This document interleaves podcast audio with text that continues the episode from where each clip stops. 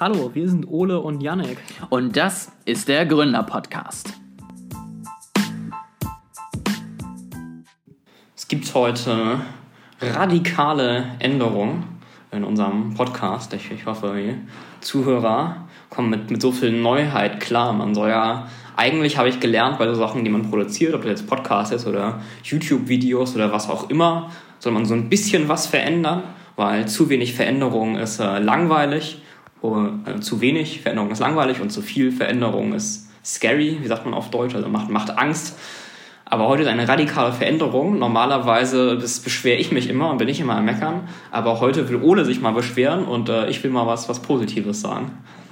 Wir, wir müssen vielleicht dazu sagen, dass du dein, deine Meckerei über das neue iOS ähm, vor dem Podcast gelagert hast. Ne? Also, das stimmt. Du, weil du meinst, es juckt die Leute langsam nicht mehr, was deine Probleme sind. Ähm, deswegen, es ist ja nicht alles anders so. Also Yannick hatte trotzdem diese Woche was, worüber er sich aufregen konnte. Äh, müssen wir uns keine Sorgen um ihn machen. das stimmt, hast du. Ich war mir nicht so ganz sicher, ob äh, unsere Zuhörer sich eine weitere halbstündige Abhandlung über den grünen Punkt in dem iOS-Sperrbildschirm anhören wollen. Bestimmt. Nee, worüber wollte ich mich aufregen? Ich wollte mich tatsächlich aufregen, dass ich letztens, glaube ich, äh, im schlechtesten Verkaufsgespräch aller Zeiten war. Und Ui. Wir, wir haben ja schon mal ein paar Verkaufsgespräche und Verkaufsmethoden angesprochen bei anderen. Wenn, wenn du das jetzt noch übertriffst, dann muss er echt ziemlich schlimm gewesen sein. Also, es, es war einfach alles an sich witzig die Aussage, warum das Telefonat irgendwie nötig wäre, war, dass sie einfach irgendwie sich über das Thema Persönlichkeitsentwicklung mit mir austauschen wollte. So, weil ich halt mhm. einen äh, Beitrag da irgendwie geliked, kommentiert habe oder was auch immer, also der Klassiker, ne? Du machst halt auf Instagram irgendwas und 100 Sales-Mitarbeiter denken sich direkt, ah ja, der muss Interesse an meinem Produkt haben, weil der bei dieser Person einmal kommentiert hat. Das ist ja vollkommen legitim, dass man irgendwie einen Vorwand hat, dass man dann trotzdem direkt am Anfang des Gesprächs das Ganze schon nach Leitfaden anfängt mit der Aussage, ja, was erwartest du denn von diesem Gespräch? Ich so, naja, äh, wir wollten darüber quatschen, so, also was soll ich da großartig erwarten? Naja, dachtest du nicht, dass ich dir was verkaufen will? So fing das Ganze schon an. Da, da war ich ja eigentlich schon raus, hätte eigentlich schon auflegen sollen. Und das wäre im Nachhinein auch besser gewesen weil mir danach diese Person dann über 45 Minuten lang ihre Lebensgeschichte erzählt hat, die sie zu diesem heutigen Tag gebracht hat, weswegen sie mir jetzt dieses tolle Angebot pitchen kann. Und es ist wirklich nicht untertrieben, äh, übertrieben. Also es, es war wirklich eine Dreiviertelstunde, die sie am Stück geredet hat. Und wer mich kennt, weiß, ich rede gerne. Das heißt, es liegt nicht daran, dass ich nichts gesagt habe, sondern sie hat wirklich durchgeredet von ihrer Kindheit, wie toll ihre Eltern waren, bis hin zum Stress im Studium und hat mir dann danach irgendwie erzählt, dass sie jetzt mir so eine, so eine Plattform für Persönlichkeitsentwicklung, Selbstfindung und was auch immer irgendwie empfehlen möchte. So, da meinte ich halt so, ja, brauche ich nicht, ähm, weil mir geht es eigentlich ganz gut so ungefähr. Hast du schon gefunden. Ähm, aber danke und meinte dann aber einfach aus Interesse, ja, bei welchem Coach bist du denn? So, weil es mich halt wirklich interessiert hat. Es gibt ja immer mal wieder neue Leute. Und äh, nur weil ich jetzt ad hoc sage, nö, ist nichts, kann es ja auch später immer noch sein, dass ich sage, auch jetzt finde ich es doch ganz spannend. Und wenn ich dann weiß, wer es ist, dann würde ich ja auch nochmal, vielleicht jetzt nicht auf die Person, aber auf eine andere Person zurückkommen. Und dann kam aber nur ganz beleidigt zurück, nee, wenn du keinen Bedarf hast, dann brauchen wir da jetzt auch nicht mehr weiter drüber reden. Das wäre ja nur Zeitverschwendung für uns beide. Wo ich so dachte, sorry, aber die letzten 45 Minuten waren eine Zeitverschwendung für uns beide. Diese 30 Sekunden, mir meine Frage zu beantworten, das wäre jetzt keine Zeitverschwendung mehr gewesen. Ja, aber Ole, wir, wir wissen doch beide ganz klar, was für einen Fehler diese Person gemacht hat. Sie hat sich nicht unseren Podcast angehört, wo es in der, war es nicht sogar die letzte, wo es in einer der letzten Folgen um Storytelling ging und du ganz klar gesagt hast, bei dieser Story ist der Kunde der Held und nicht man selber steht da im Mittelpunkt. Das, äh, hätte man sich vielleicht mal anhören sollen, dann hätte es auch besser geklappt mit dem Gespräch. Da hast du recht, den Übergang, den habe ich gar nicht absichtlich äh, eingeplant, aber da hast du auf jeden Fall recht. So gut sind wir. Grundsätzlich ähm, ist auch so ein alter Spruch für so Verkaufsgespräche. Ja, auch immer, es ist nicht umsonst, dass man zwei Ohren und einen Mund hat. So, und gerade wenn du sozusagen der, der Dienstleister oder der Verkaufende bist, dann ist es eigentlich auch eher deine Aufgabe, durch die richtigen Fragen und viel Zeit für den Kunden überhaupt erstmal rauszufinden, was möchte denn die Person von mir gegenüber, kann ich das bieten und welche Schmerzpunkte kann ich am Ende ansprechen, um mein Angebot bestmöglich zu präsentieren.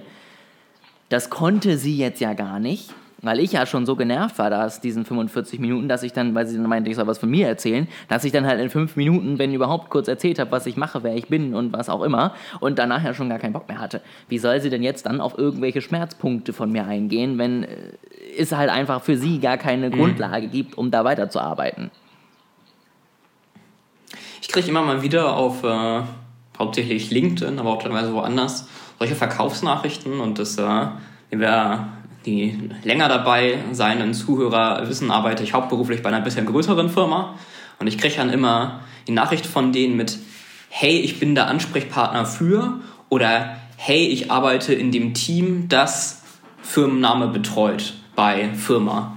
Wo ich mir halt immer schon sofort, welche Nachrichten sehe, denke, nee, bist du nicht, weil wenn es wirklich ein Team gäbe, das meine Firma mit Zehntausenden von Mitarbeitern betreut, dann würdest du irgendwie Kontakt aufnehmen mit Vendor-Management oder so und nicht mich, irgendeinen Software-Engineer, hier auf LinkedIn anschreiben. Das ist halt total offensichtlich, dass du einfach nur diese Standardnachricht ständig mit Unternehmennamen ausfüllst und wenn er mich von deiner ersten Nachricht direkt anlügst, dann werden wir auch nicht sehr weit kommen. Ja, das ist halt immer das Problem, aber irgendwie müssen sie es bei großen Firmen natürlich versuchen, den richtigen zu finden. Ähm, ich hatte das dann auch ein paar Mal, als ich noch auch ähm, nicht nur selbstständig gearbeitet habe, sondern auch irgendwie ein Dulli in einem größeren Unternehmen war, wo dann halt auch immer dann die, der Klassiker kam, bin ich hier bei Ihnen richtig für das Thema XYZ? Da habe ich halt immer Nein geschrieben und äh, danach einfach nicht mehr geantwortet, aber... Okay das ist halt auch so, wo ich sage, ja, ich, ich verstehe die Frage grundsätzlich, aber also ich sag mal so, wenn ich halt den Bereich Social Media mache und das auch tatsächlich so in meiner Beschreibung bei LinkedIn steht und mir dann jemand fragt, ob ich denn, ob er denn richtig sei für das Thema Out-of-Home-Kampagne, dann finde ich das eigentlich auch schon eine Verschwendung von meiner Zeit, mit dieser Person zu reden, weil ich meine, der hat sich ja noch nicht mal die Basics irgendwie angeschaut, sondern hat halt einfach gesagt, oh, das ist der erste, den ich von der Firma gefunden habe, den nerv ich jetzt mal. Okay, also bei mir sind es meistens so Technologie-related oder Software-related Sachen. Insofern sind sie da vom Bereich schon mal richtig bei mir als Softwareentwickler, insofern nicht völlig falsch. Aber es ist halt nur so bei einer Firma in der Größe, da entscheidet der einzelne Programmierer halt nicht, was wir für eine Technologie verwenden. So, da gibt es irgendeinen Committee und das entscheidet zentral. So, wir nutzen jetzt das hier für alle 10.000 Mitarbeiter und da kann ich jetzt auch nicht ankommen und sagen, nee, auf LinkedIn hat mich hier einer angeschrieben und ich fand das eigentlich besser. Gut, wobei es ja schon ähm, Firmen gibt oder auch gerade Software gibt. Ich sag mal so, du arbeitest jetzt ja in einer etwas regulierteren Branche, ne? wo ja mhm. schon relativ genau vorgegeben ist, wer was tun darf.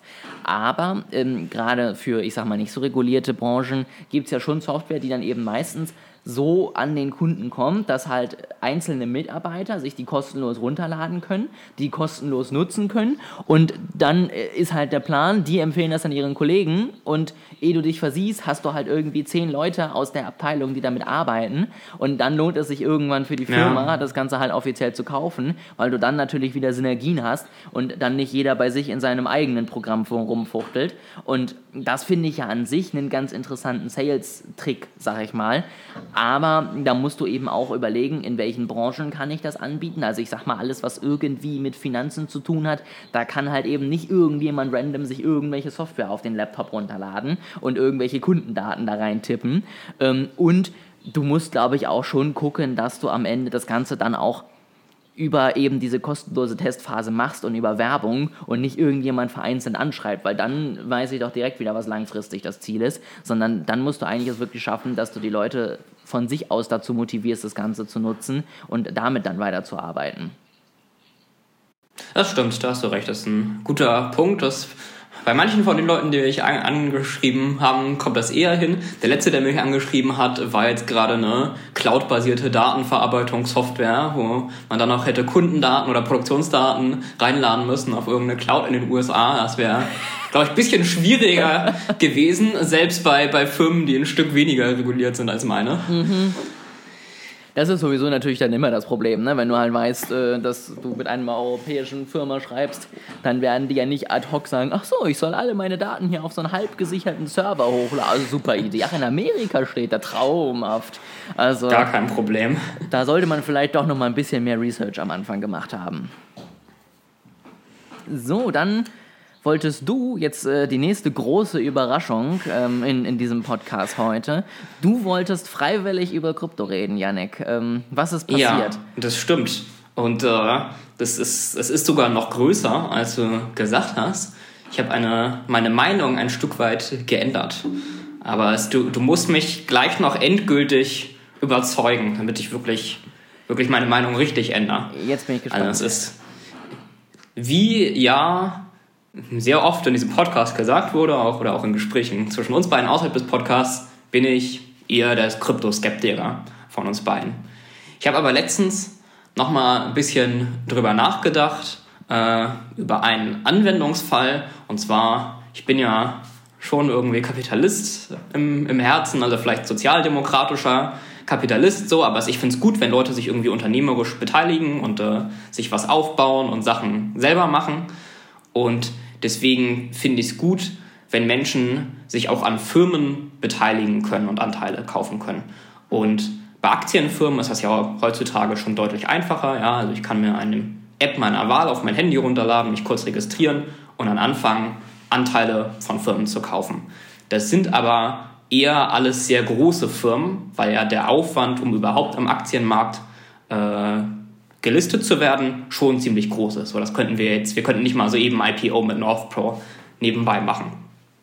Ich fände es aber eigentlich gut, wenn Leute sich auch an kleineren Firmen und oder an lokaleren Firmen beteiligen könnten und sagen, ja, es, äh, ich habe irgendwie Ideen hier für meinen Buchladen oder Bäcker um die Ecke oder irgendeinen Verkaufs- oder Produktionsgeschäft, ja, also irgendwas Lokales, Kleineres, wo man sich beteiligen möchte und eben unternehmerisch ausbauen. Und das geht aber in der Regel immer nur über Notar. Du musst halt irgendwie zum Notar hin, mhm. wenn du jetzt eine GmbH oder so hast oder UG wie wir und das dann überschreiben und irgendwie ein paar hundert Euro Gebühren zahlen. Und deswegen ist das relativ schwierig. Ich fände es eigentlich besser, wenn man auch da einfach sein Handy öffnen könnte, wie man es heute mit Trade Republic oder Scalable Capital oder irgendwas anderem machen kann und draufdrücken kann und sagen, ich kaufe davon einen Anteil. Und dafür fände ich eigentlich die Smart Contracts eine gute Idee. Damit könnte man das gut machen, dass ich so einen Smart Contract eingehe auf der Blockchain. Ja, es ist, also, kennt sich, glaube ich, besser aus als ich, aber man kann es auf jeden Fall damit umsetzen, dass ich einen Knopf drücke und der andere drückt einen Knopf und man tauscht irgendwie Geld gegen Unternehmensanteile aus. Das Einzige, wovon du mich jetzt noch überzeugen musst, wo ich mir noch nicht ganz sicher bin, ist, warum ist es besser, das über eine Blockchain zu machen, als quasi der Staat baut einfach einen zentralen Server mit einer normalen Datenbank, wo die ganzen Firmen gelistet sind und wo ich mich dann da auch anmelden kann und das da machen kann auf so einer Art Webplattform. Also äh, fangen wir erstmal mit dem, mit dem leichteren Einstieg an. Ich finde, das ist mhm. nämlich ein, ein, ganz wichtiges Thema, was du da ansprichst ähm, zum Thema Blockchain, weil wir in Zukunft, glaube ich, auch immer weniger merken, dass wir mit einer Blockchain interagieren, wenn sich das Ganze wirklich durchsetzt. Also wie du schon sagst, so gerade aus Nutzersicht, wo ist jetzt der Unterschied, ob ich mit einem zentralen Server spreche, wenn wir endlich mal die UI beim Thema Blockchain geklärt haben, ähm, oder eben mit in einer Blockchain, wo das Ganze drüber läuft. Und äh, für diesen Smart Contract zum Beispiel brauche ich auch keine extra eigene Kryptowährung mehr bauen. Ja, also das, was am Moment ja immer noch ist, jede Firma will noch ihre eigene Währung haben, die dann natürlich aber irgendwie wieder eigentlich eine Security in Amerika ist und dementsprechend wieder anders reguliert das ist halt eigentlich unnötiger Aufwand, den man gar nicht braucht, sondern eigentlich könnte man halt wirklich sagen, man hat die Blockchain im Hintergrund, die arbeitet und vorne drauf sehe ich gar nicht, was da passiert. Ähm, und da gebe ich dir recht, gerade so Firmenanteile, ähm, was ich ja auch hatte, war das Thema zum Beispiel Immobilien, dass man die eben fraktionalisiert und sagt, ich kann eben einen, einen Zehntel von einem riesengroßen Bauprojekt mir am Ende kaufen und ähm, kann mich darüber anmelden. Solche Sachen sind natürlich relativ sinnvoll, damit eben auch einfach Projekte, die bisher nicht jeder irgendwie nutzen kann, für sich auch investierbar sind. Ähm, dementsprechend, das finde ich auf jeden Fall auch einen sehr spannenden Use Case. Warum jetzt die Blockchain und nicht einen Server? Also, Zum einen kannst du natürlich jetzt äh, mit dem typischen Punkt der Kryptojünger kommen und sagen, weil Dezentralisierung und das ist cool und willst du denn wirklich, dass der Staat die ganze Kontrolle darüber hat? Die Frage ist da dann eher, macht der Staat das tatsächlich auch? Ähm, ne? Weil wie soll äh, er die Kontrolle darüber abgeben wollen, freiwillig? Das heißt, selbst wenn es eine Blockchain ist, kann ich mir vorstellen, dass der Anbieter, der diese Blockchain baut, dennoch auch einen KYC machen muss und relativ stark reguliert ist. Dementsprechend fällt der Punkt so ein bisschen weg. Was, glaube ich, noch ein bisschen einfacher mit einer Blockchain tatsächlich geht, ist auch ein Sekundärmarkt, weil ich ja sozusagen mit diesem Smart Contract dann ja x-beliebig interagieren kann. Also ich sag mal, ich kann ja jederzeit, ohne dass ich das Ganze offiziell über dann den offiziellen Server geben muss, Peer-to-Peer Unternehmensanteile von A nach B schicken. So, je nachdem, wie die Regulierung dann ist, ist halt die Frage, ob das dann gemacht werden kann oder nicht. Aber das ist natürlich rein theoretisch die Möglichkeit.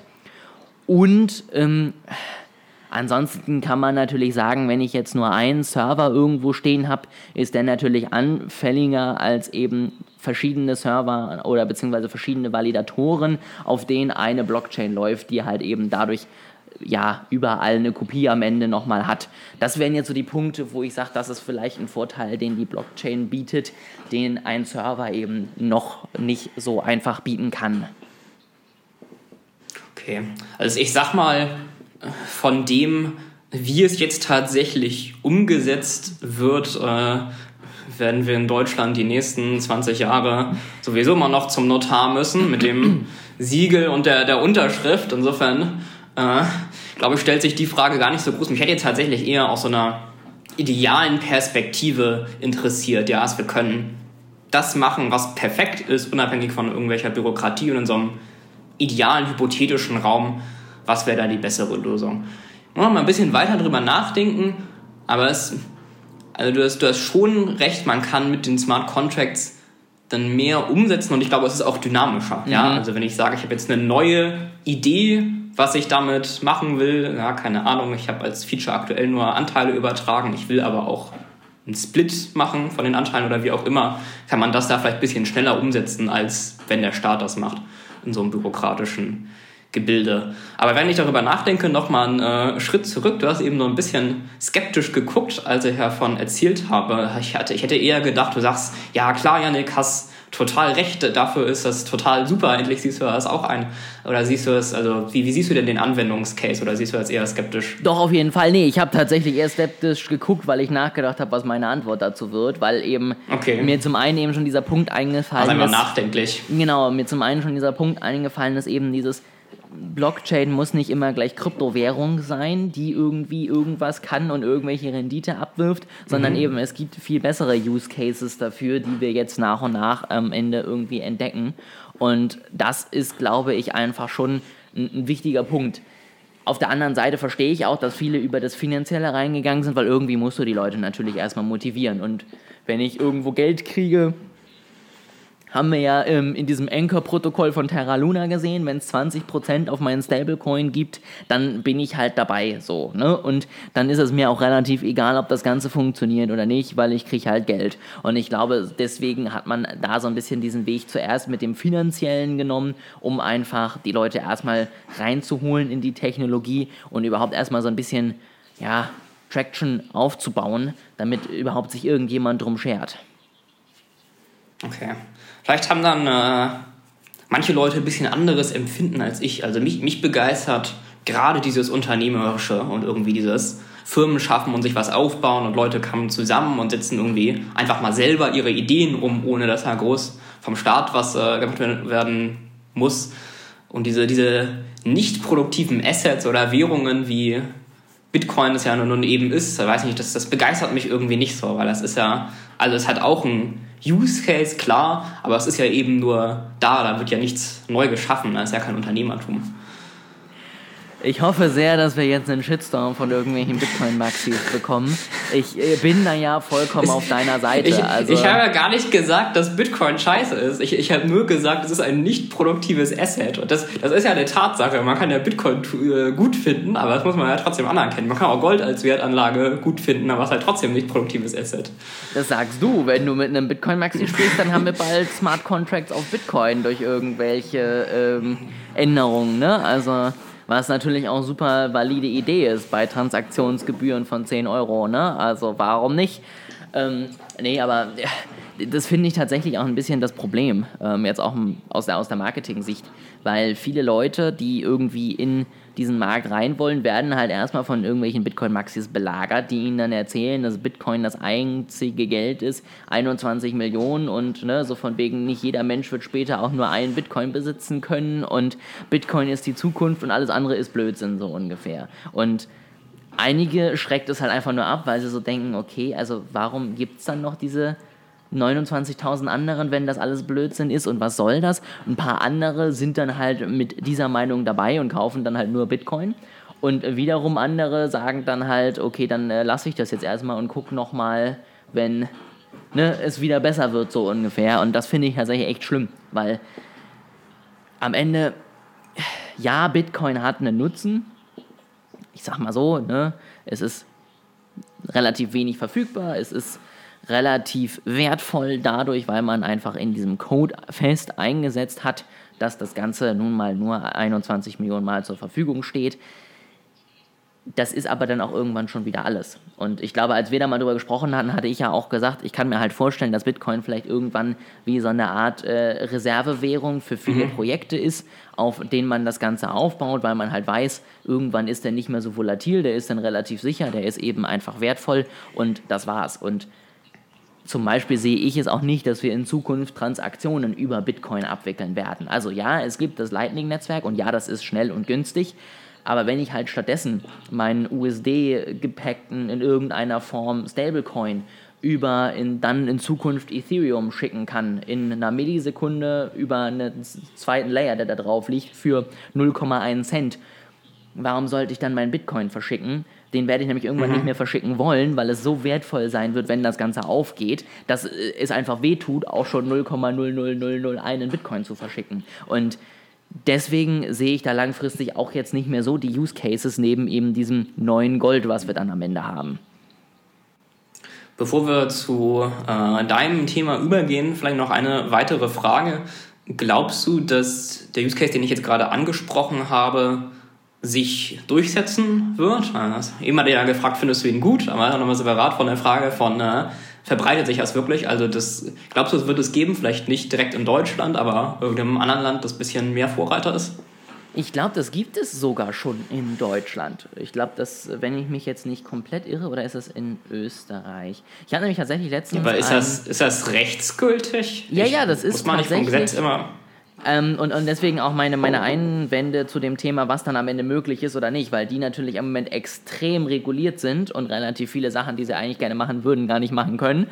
Aber ich muss mal diese Podcast-Folge raussuchen, wo ich das Thema mal hatte und mir das nochmal genau durchlesen, weil das war tatsächlich eine Plattform, wo tatsächlich genau sowas schon möglich ist, dass man eben von Firmen Anteile eben über die Blockchain kaufen und verkaufen kann und ähm, wo dann tatsächlich zwar immer noch Regularien davor stehen, wer dann teilnehmen darf und wer nicht, aber das eben nicht mehr so ist, wie wenn ich irgendwie ein Business Angel bin und ja direkt Summe X und Erfahrung Y mitbringen muss. Und ich glaube schon, es wird sich durchsetzen. Es wird halt am Anfang extrem reguliert sein. Die Frage ist halt, ob dann diese Vorteile der Blockchain auch wirklich zur Trage kommen mhm. oder ob am Ende das Ganze wirklich einfach nur ein Serverersatz ist von ein paar Leuten, die das einfach mal ausprobieren wollten ähm, und das einfach zu stark reguliert wird.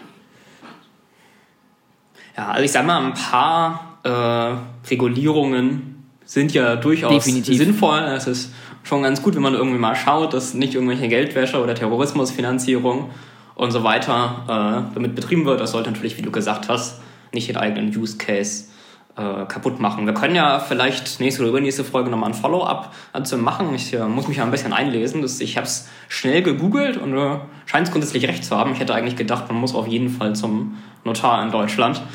Äh, aber genau, bevor wir letzter Punkt, bevor wir zu, zu deinem Thema übergehen, ich wollte nur mal meine Begeisterung für den Use Case ausdrücken, weil ich finde, also die, die Menschen, die du irgendwie einfach hast auf der Welt, die haben ja so viele unternehmerische Ideen und so viel, was man machen kann. Ja, und das kannst du gar nicht alles reproduzieren. Wenn du jetzt irgendeinen Committee auf Regierungs- oder Konzernebene hast oder so, die können ja nicht die ganzen Ideen haben, die die Millionen von Menschen irgendwie in ihrem Alltag kriegen, wegen den äh, Problemen, die sie sehen und den Erfahrungen, dass sie machen.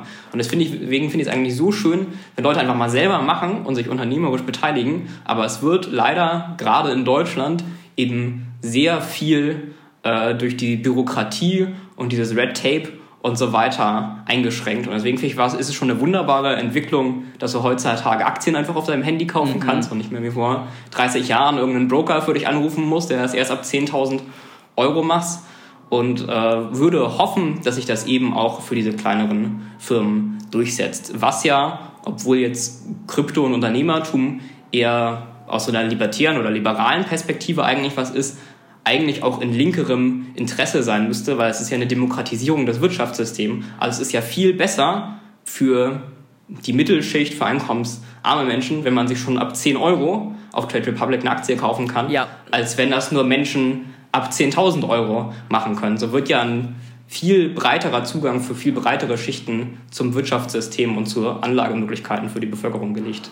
Ich finde das schön. Es ist, du, du beweist gerade mal wieder das perfekte Beispiel, dass wenn man eine Person, die erst noch ein bisschen kritisch dem Ganzen gegenübersteht, dann doch irgendwann von der Technologie wegen vernünftigen Use Cases überzeugt kriegt, sie meistens der beste äh, Werber am Ende dafür ist. Also es, es ist halt wirklich so, wenn man vernünftige Use Cases sieht, dann ist man natürlich offener dafür und dann äh, fasziniert es einen auch mehr. Und gerade dieses Demokratisierende wird ja auch äh, jetzt schon bei den Kryptowährungen immer gesagt, so von wegen, ne, jeder kann sich im Moment noch 0,0001 Bitcoin kaufen, der bald ja Milliarden wert sein wird. Ähm, da ist natürlich dann auch wieder das Thema Regulierung. Ne? Also man, man sollte aufpassen, dass die Leute sich dann auch wirklich einen Bitcoin kaufen und nicht eben einen Luna-Coin, der dann leider danach weg ist. Dann hast du dann auch nichts demokratisiert, aber ich sag mal so, wenn wir das jetzt noch kombinieren würden mit ein bisschen Finanzbildung, dann wären wir auf jeden Fall perfekt dabei.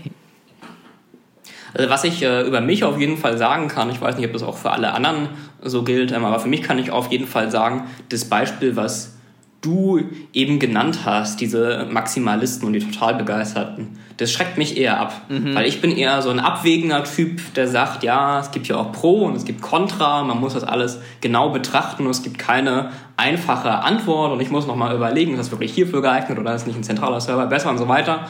Und wenn halt irgendwer ankommt und sagt, ja, es ist die beste Erfindung seit Elektrizität und alle unsere Probleme werden damit gelöst, dann bin ich halt schon raus. Mhm. So, weil dann habe ich das Gefühl, dann ist irgendwie kein sachlicher und abwägender, äh, abwägendes Auseinandersetzen mit dem Thema möglich.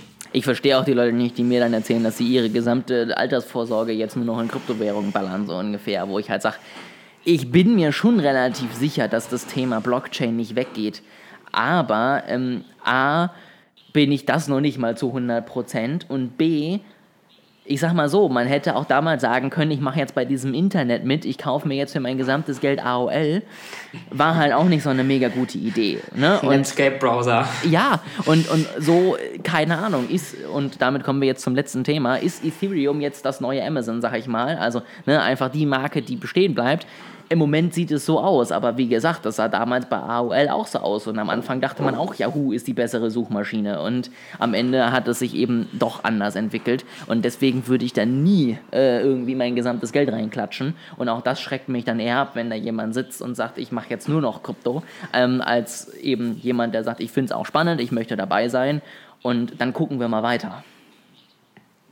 Aber dann lass uns doch zum letzten Thema kommen, Yannick. Ähm, ich weiß nicht, was hast du denn so davon mitbekommen? Wir, wir hatten ja jetzt das Krypto-Event dieses Jahrzehnts, würde ich mal sagen. Ja, also die Entwicklung schlechthin. Ethereum wurde gemerged. Wie, wie sieht es denn das, bei dir aus? Was, was sagst du dazu? Das ist äh, tatsächlich auch schon alles, was ich darüber gehört habe. Über den, den, das, die weiteren Details müsste ich jetzt raten, wäre ich richtig in der Annahme, dass das jetzt das lang versprochene Proof of Stake ist, auf das man endlich umstellen wollte. Okay. Ich verfolge es ja nicht so genau wie du, aber so viel wusste ich zumindest, dass man das seit 10.000 Jahren schon geplant und versprochen hat und ich wusste, dass irgendwas Großes passiert ist. Insofern äh, konnte ich mir das gerade noch logisch zusammensetzen.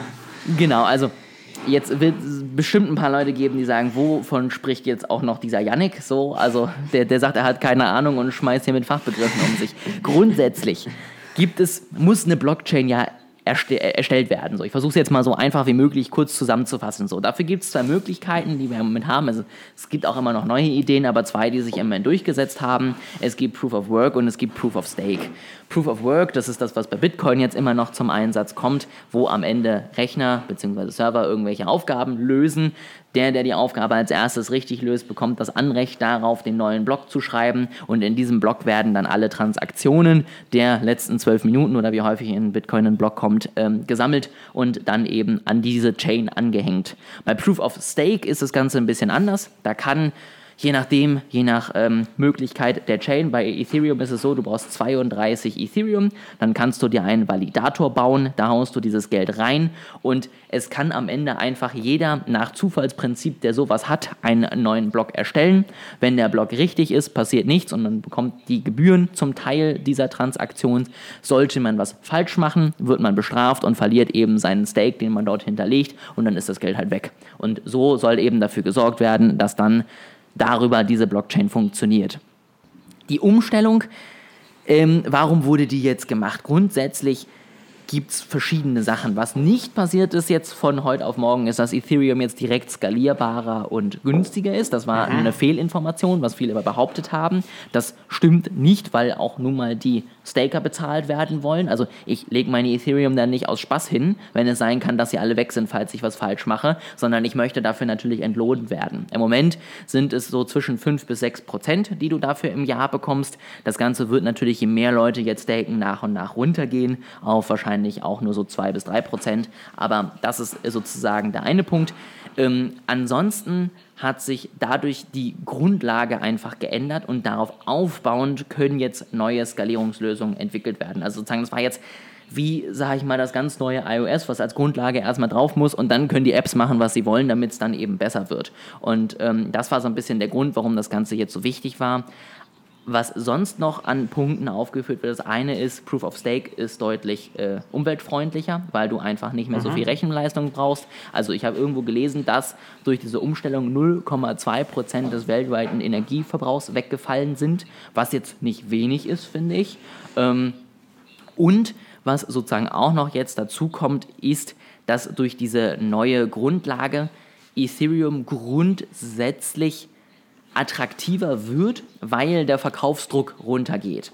Also sobald ich Miner habe, die bei Proof of Work eben Computer brauchen, auch Hochleistungscomputer, die Sachen lösen, haben die Kosten. Das heißt, von den geschürften Bitcoins muss ein Miner regelmäßig diese Bitcoins verkaufen, damit er überhaupt funktionstüchtig arbeiten kann. So, je nach Land liegt so eine Erstellung des Bitcoins bei 20.000 bis 25.000 Euro. Das heißt, im Moment verkaufen einige Leute ihre Bitcoins sogar mit Verlust weil sie einfach ihre Operation am Leben halten müssen. Das fällt natürlich weg, wenn ich ins Staking gehe, weil ich kann jetzt über eine App mich an einen Validator zum Beispiel anschließen, kann da mein Ethereum reinhauen und ich kriege halt meine Zinsen.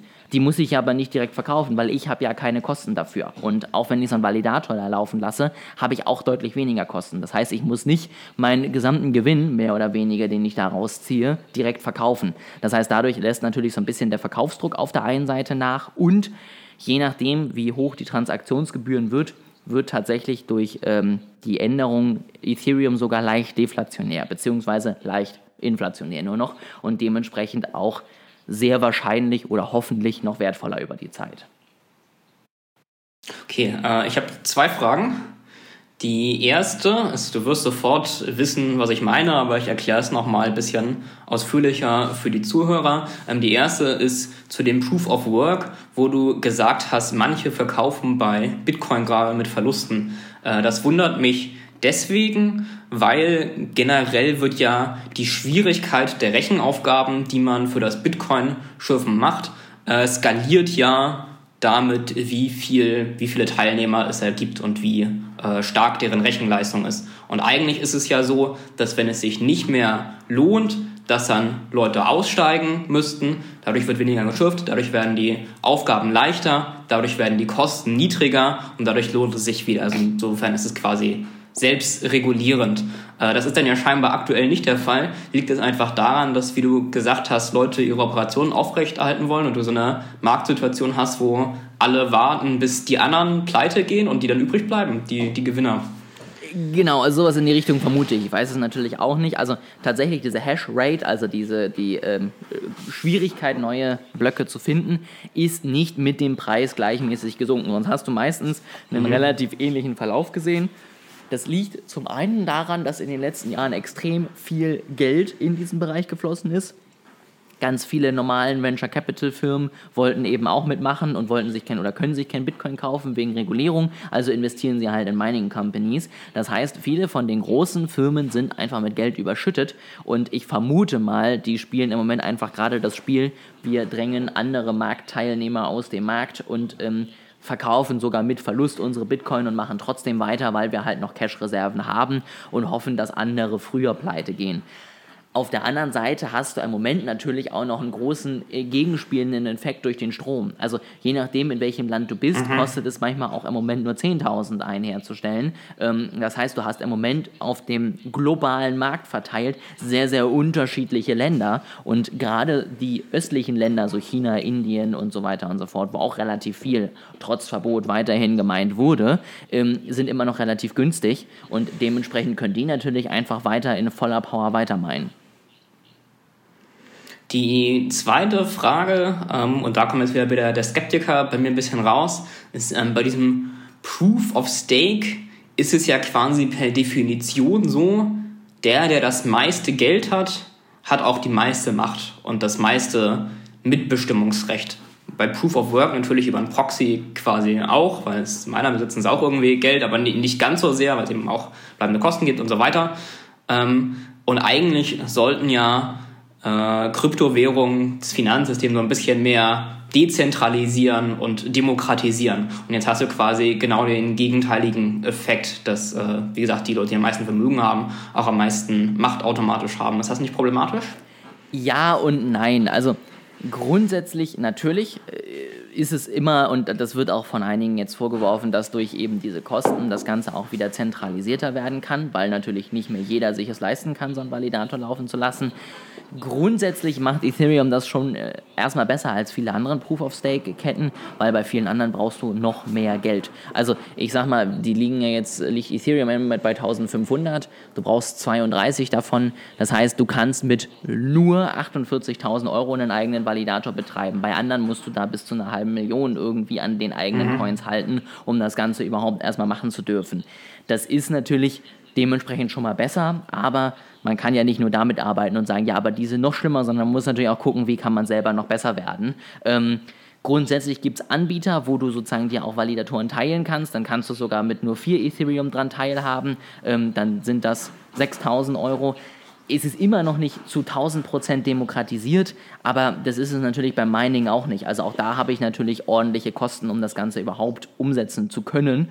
Und dementsprechend finde ich, wenn ich mit 6000 Euro schon äh, meinen eigenen Validator mit vier anderen geteilt sozusagen laufen lassen haben mhm. kann, dann ist das was, wo ich sage, das ist nicht zu 1000 Prozent dezentral, aber es ermöglicht schon relativ vielen Menschen tatsächlich daran zu partizipieren.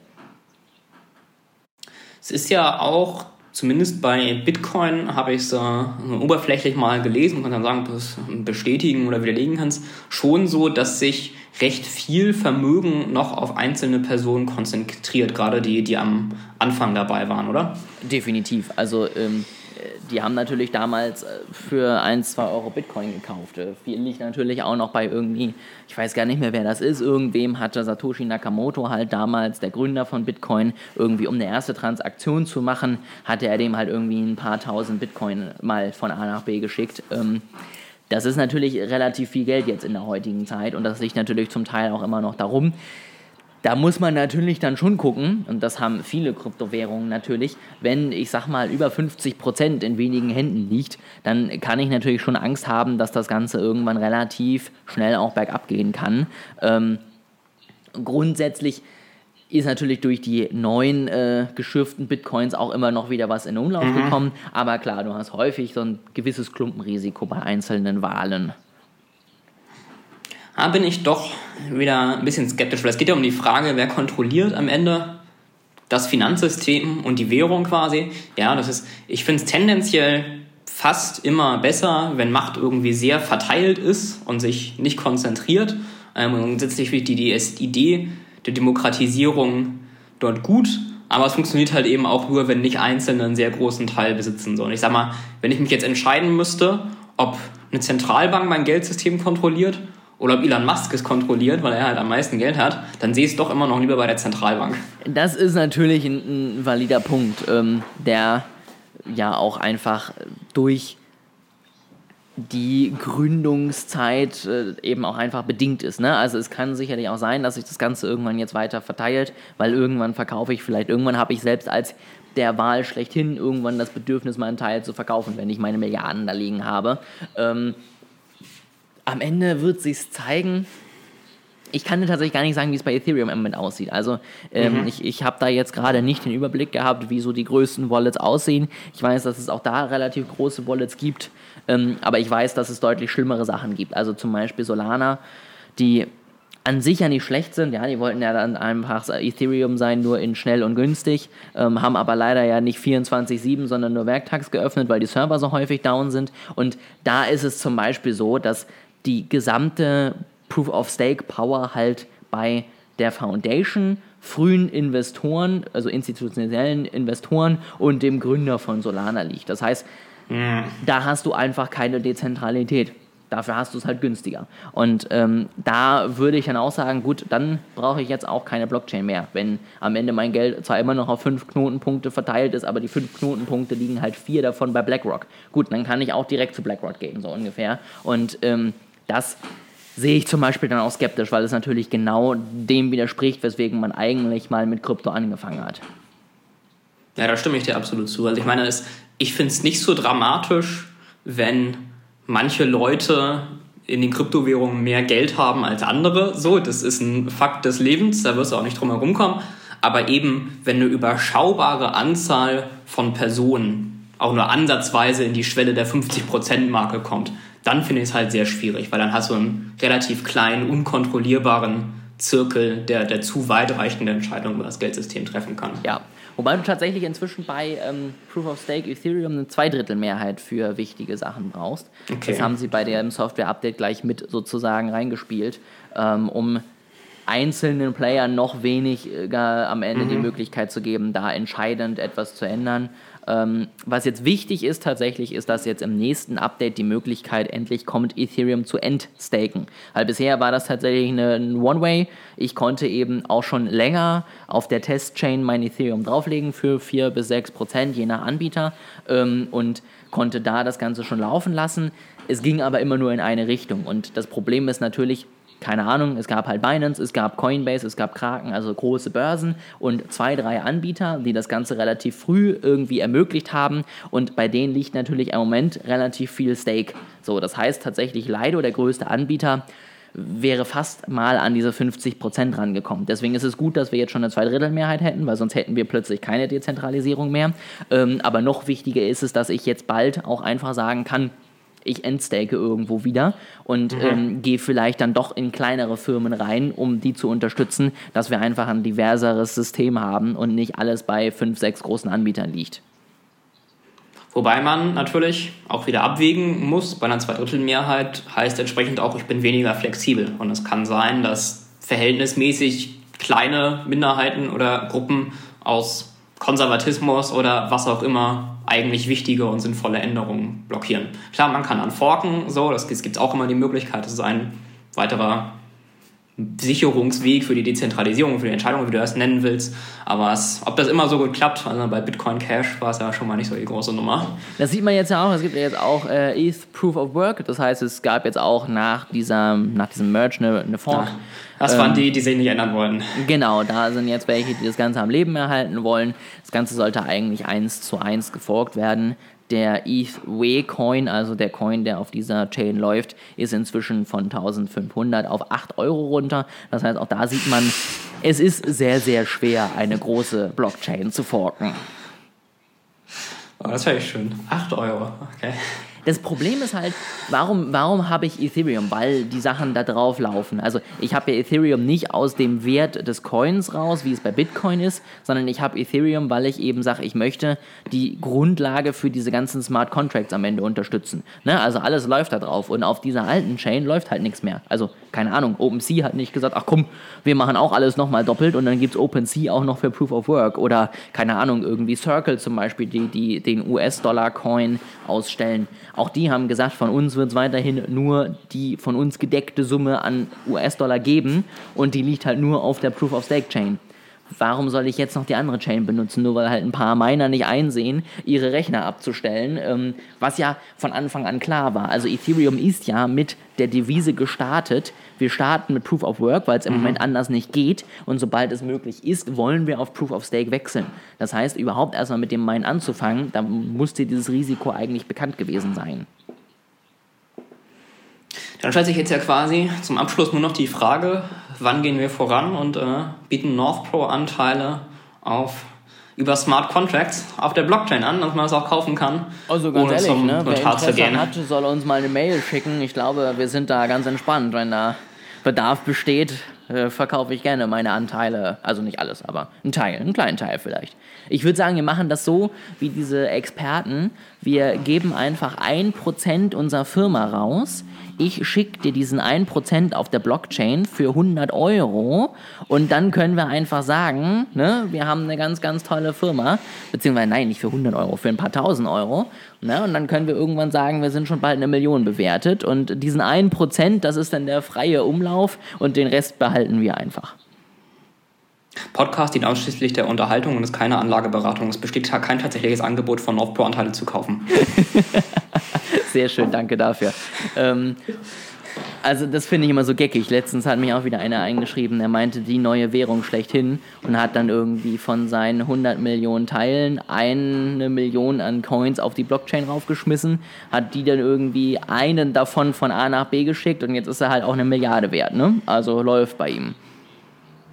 Ja, ich sehe kein Problem dabei. Nö. Bei den NFTs war das auch zum Teil auch so, dass mhm. irgendwer seine Kunstwerke zwischen eigens kontrollierten Accounts geschenkt hat für eine Million oder so und gehofft, dass er jemanden findet, der das als tatsächliche Valuation nimmt. Ja. Gab leider Was auch. Was ist aus denen eigentlich geworden? Ich habe gehört, mit dem äh, Bitcoin und also generell mit dem Krypto-Einbruch sind irgendwie die ganzen NFTs noch stärker eingebrochen. Teils, teils. Also es ist jetzt das passiert, was ich äh, letztes Jahr irgendwann schon mal meinte. Da ist halt noch viel Müll, der muss halt jetzt erstmal wieder rausgeschwemmt werden. So. Also äh, ja, selbst die großen Projekte haben ordentlich verloren. Es gibt dennoch auch immer noch vereinzelte Spiele oder irgendwelche gehypten Drops, die richtig gut funktionieren. Aber vieles, ja, auch viele von den bunten Bildchen ohne Community, ohne Sinn, ohne Verstand, sind halt inzwischen nichts mehr wert. Also dementsprechend war notwendig, würde ich sagen. Gut, dann haben wir uns äh, heute nochmal ein bisschen stärker über Krypto und Blockchain oder zu dem Thema unterhalten, haben gesehen, dass sogar ich offen für Argumente bin und meine Meinung ändern kann. Jetzt ist ja eigentlich nur noch die Frage, wann sehen wir das mal andersrum? Das Problem ist, äh, wenn wir hier mein Lieblingsthema hatten, AI, dann hast du mir bei den meisten Sachen schon immer zugestimmt und gesagt, das klingt logisch und muss eigentlich mal irgendwas für totalen Schwachsinn halten, damit ich dich davon überzeugen kann. Dann such dir mal nächste Folge irgendwas aus, egal was es ist als Thema. Ich werde es dann schwachsinnig finden. Ich finde, damit können wir doch gut arbeiten. Das ist eine gute Idee. Sehr schön. Dann äh, hören wir uns in zwei Wochen wieder. Euch bis dahin eine schöne Zeit und wir freuen uns natürlich auch immer über Feedback und äh, Fragen, Themenwünsche, was auch immer an die Mailadresse, die wie immer verlinkt ist.